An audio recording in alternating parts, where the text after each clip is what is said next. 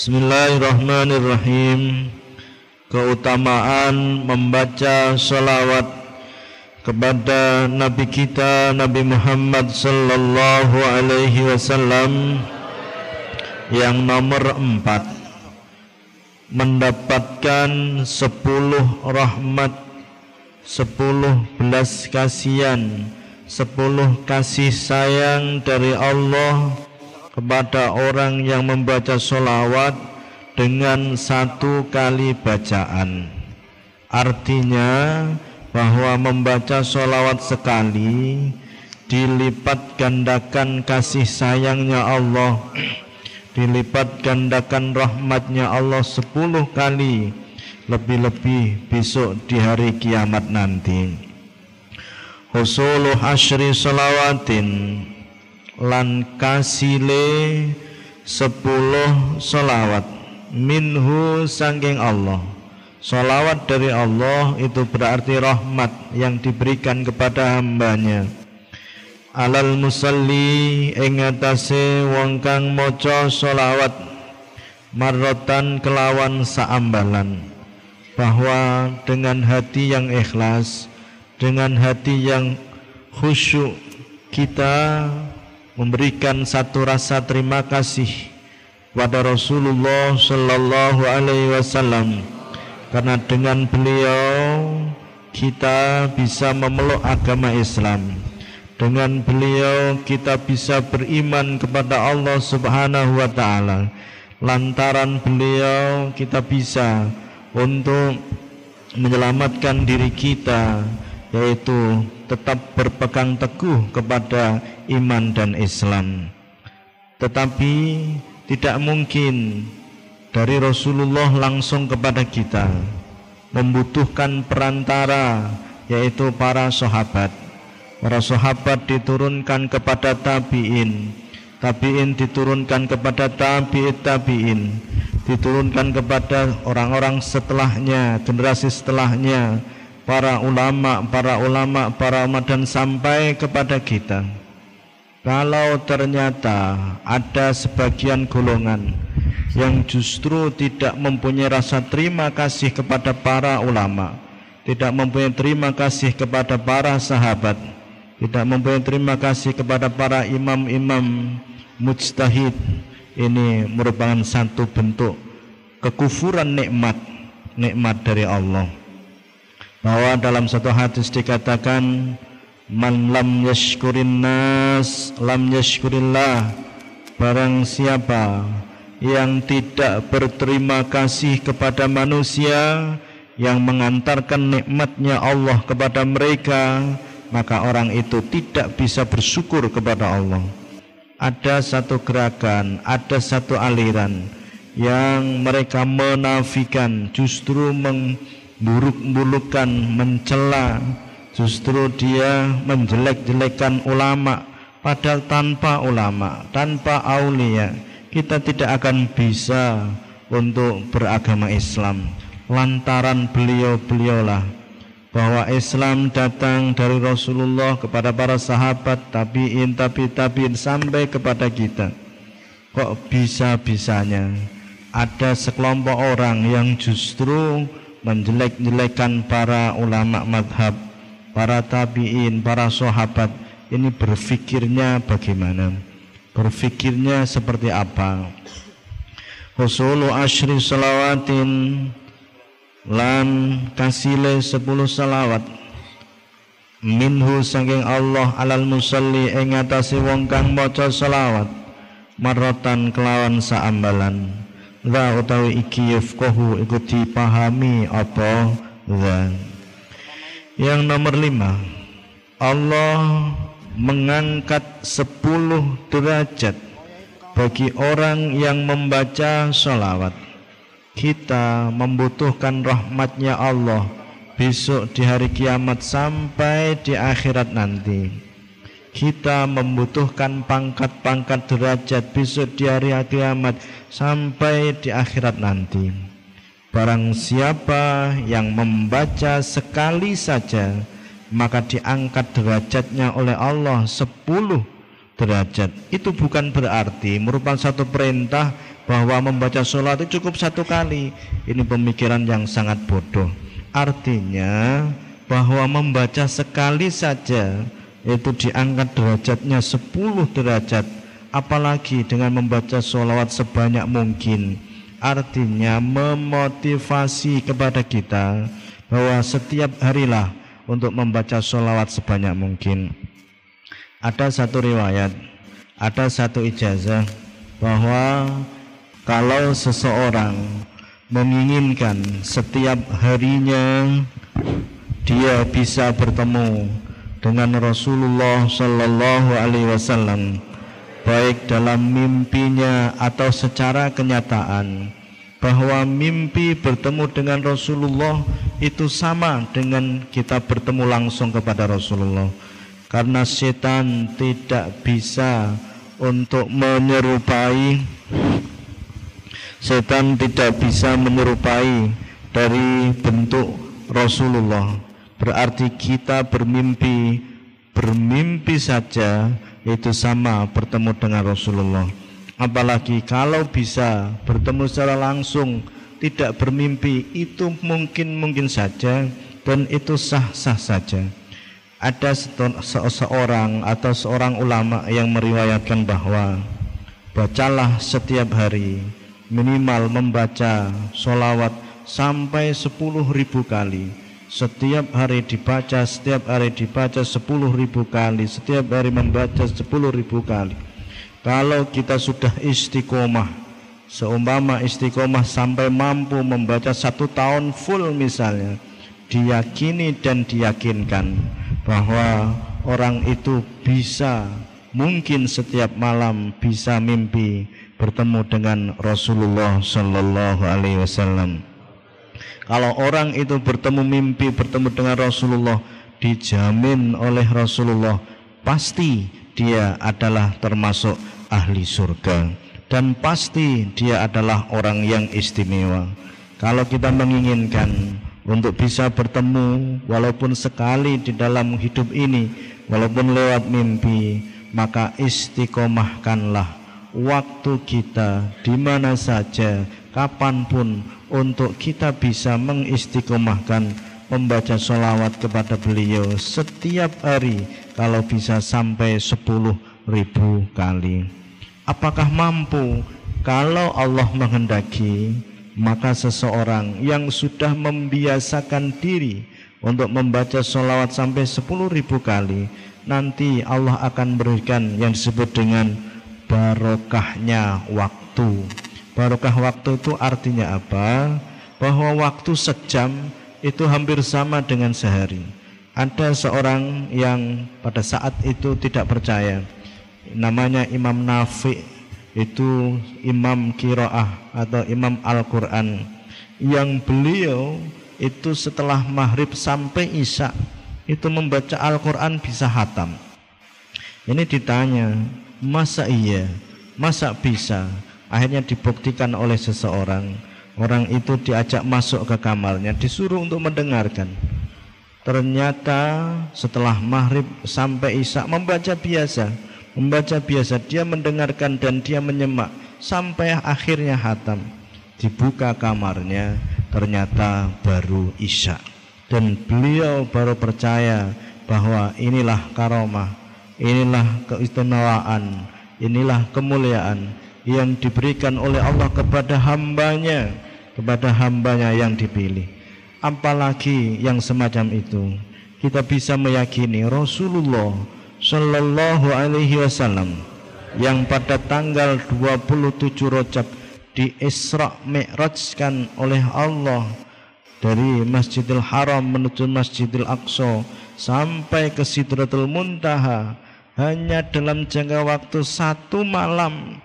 Ini bisa karena apa? Karena ada barokah waktu. Sejam sama hampir dengan satu tahun bisa, satu jam sama hampir lima puluh ribu tahun bisa. Apa yang dikehendaki Allah bisa semua, dan itulah yang disebut dengan barokahnya waktu yang pasti harus kita imani. Orang yang tidak percaya tentang peristiwa Isra Mi'raj Nabi Muhammad berarti orang itu adalah orang yang tidak beriman. Ini membuktikan bahwa keimanan kita kepada sesuatu yang walaupun tidak masuk akal, tetapi Allah menghendaki, itu wajib kita imani. Semalam sama dengan berapa ratus tahun, selam semalam sama dengan se setahun misalnya, sama dengan bertahun-tahun perjalanan Rasulullah dari Masjidil Haram, Masjidil Aqsa, dari Masjidil Aqsa sampai ke Sidratul Muntaha, membutuhkan perjalanan berapa ratus tahun, dan ternyata ditempuh dalam jangka waktu semalam saja.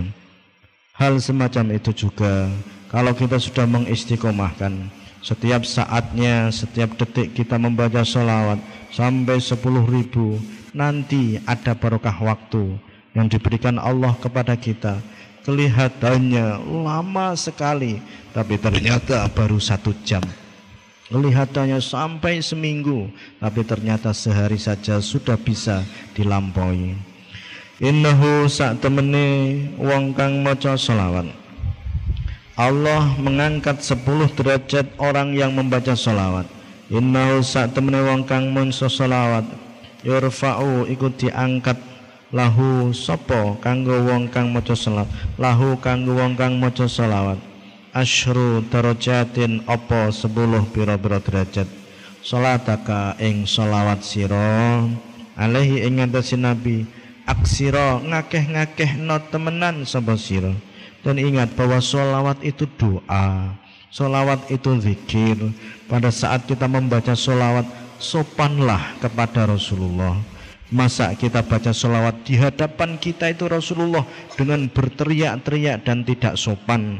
Apakah pantas semacam itu? Doa, zikir, dan kita meyakini bahwa kita merasakan di hadapan kita ada Rasulullah. Masa kita membaca sholawatnya dengan berteriak-teriak? Bahwa Allah pada saat seseorang itu membaca sholawat menitipkan kepada para malaikat, dan sholawat itu dihaturkan kepada Rasulullah. Berarti sholawat kita setiap saat, setiap detik langsung connect, langsung sampai kepada Rasulullah. Apakah itu bisa dipercaya?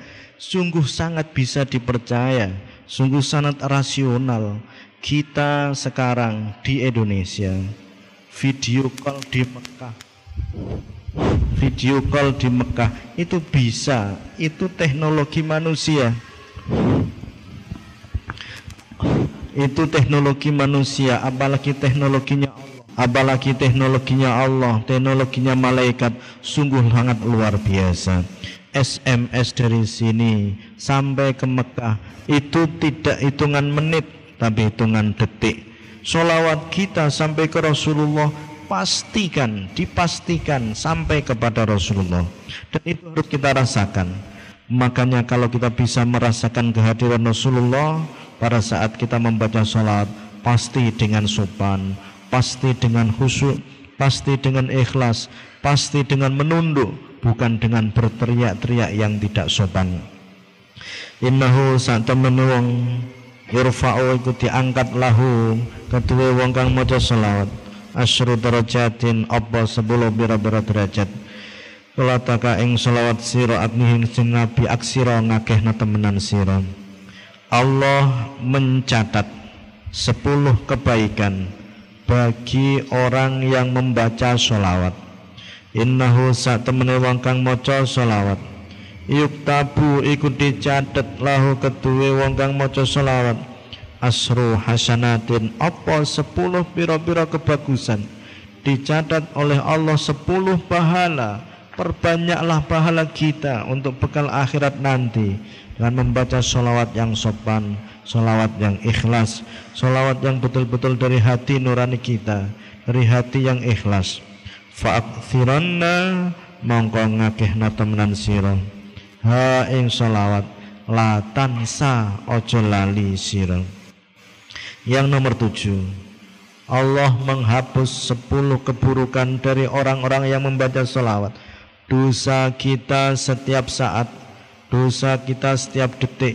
Kita memandang sesuatu yang tidak dihalalkan oleh Allah.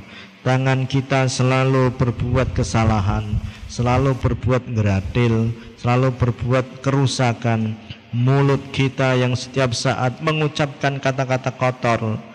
orang yang membaca sholawat, maka sepuluh dosa dan kesalahannya dihapus oleh Allah Ta'ala. Dengan sholawat diharapkan diterimanya doa. Karena apa?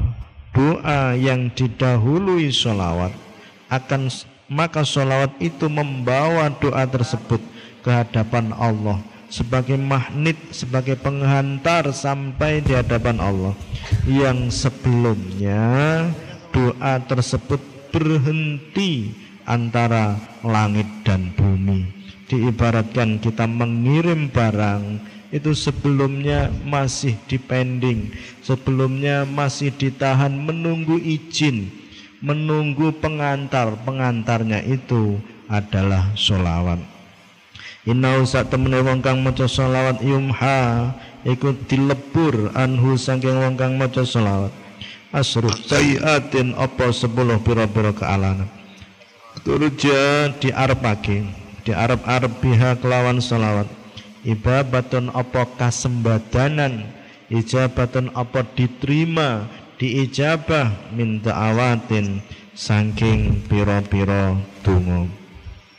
Sholawat menyebabkan mendapatkan ampunan dari Allah. Sholawat menyebabkan mendapatkan syafaat dari Nabi Muhammad sallallahu alaihi wasallam. Inna sholata satamni sholawat sababun ikut dadi sebab limaghfiratin marang penglil maghfirati marang pengapurane Allah, wali syafaati lan marang syafaati Nabi. Akthir ngakeh nasiro as-sholata ing moco sholawat. Sholawat menjadikan dekatnya hamba ke Rasulullah sallallahu alaihi wasallam besok di hari kiamat. Wasababun lan dadi sebab likurbi abdin marang parke kawula minhu saking Nabi yaumal kiamati ing dalam dina kiamat. Ittabi anutasiro Rasulahu ing Rasulullah. Mumpung kita masih diberi kesempatan hidup, maka perbanyaklah sholawat. Mumpung kita masih diberi kesempatan untuk mondok, maka perbanyaklah sholawat. Karena kalau seseorang itu sudah di luar pondok, sudah pulang, itu pekerjaannya, kegiatannya sering melupakan kegiatan yang mengarah ke keagamaan. Rata-rata yang dipegang adalah H P, rata-rata yang dipegang adalah Facebook, rata-rata yang dipegang W A, menghabiskan waktu hanya sekedar untuk sesuatu yang tidak penting, sesuatu yang sia-sia. Komentar sana, komentar sini, komentar sana, komentar sini, sharing berita yang tidak benar. Ini membuat seseorang bisa memperbanyak dosa. Mumpung kita masih diberi kesempatan, diberi kesempatan Allah, masih di pondok pesantren, di mana dalam pondok pesantren itu peraturannya adalah menjaga nafsu kita dari berbuat dosa. Peraturan-peraturan yang dicanangkan di pondok pesantren semuanya mengarahkan kepada kita, menyelamatkan kepada kita agar kita selamat dari godaan-godaan setan, dari godaan-godaan hawa nafsu, dari semua yang menjerumuskan. Semuanya di dalam rangka untuk mengekang nafsu. Sering saya sampaikan, kita ini adalah rombongan-rombongan yang menuju kepada Allah. Rombongan yang menuju kepada Allah. Kita berada di dalam perahu, bukan berada di dalam kapal yang besar, tapi berada di dalam perahu. Di dalam perahu harus hati-hati. Semuanya ada peraturan, semuanya ada sesuatu yang dilarang. Masa di dalam perahu terus kita latihan sepak bola, itu tidak pas. Di dalam perahu kita main sepak bola alasannya agar olahraga, olahraga agar kita menjadi sehat. Iya benar, olahraga menjadi sehat, tapi tempatnya itu tidak di dalam perahu, tetapi tempatnya di lapangan. Artinya kesenangan-kesenangan nafsu kita pegang, kita tahan, kita kekang, kita kendalikan agar kita tidak terjerumus kepada sesuatu yang tidak benar.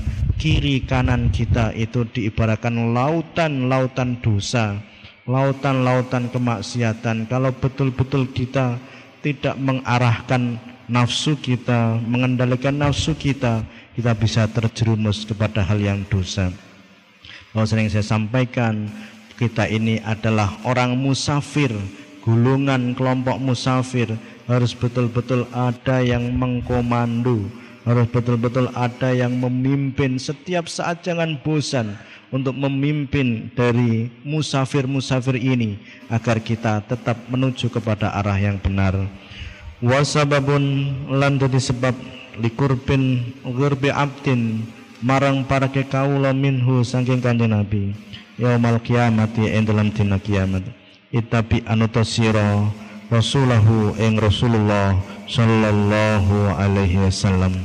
Subhanakallahumma wa bihamdik asyhadu an la ilaha illa anta astaghfiruka wa atubu ilaik. Wallahu a'lam bissawab. Al-Fatihah.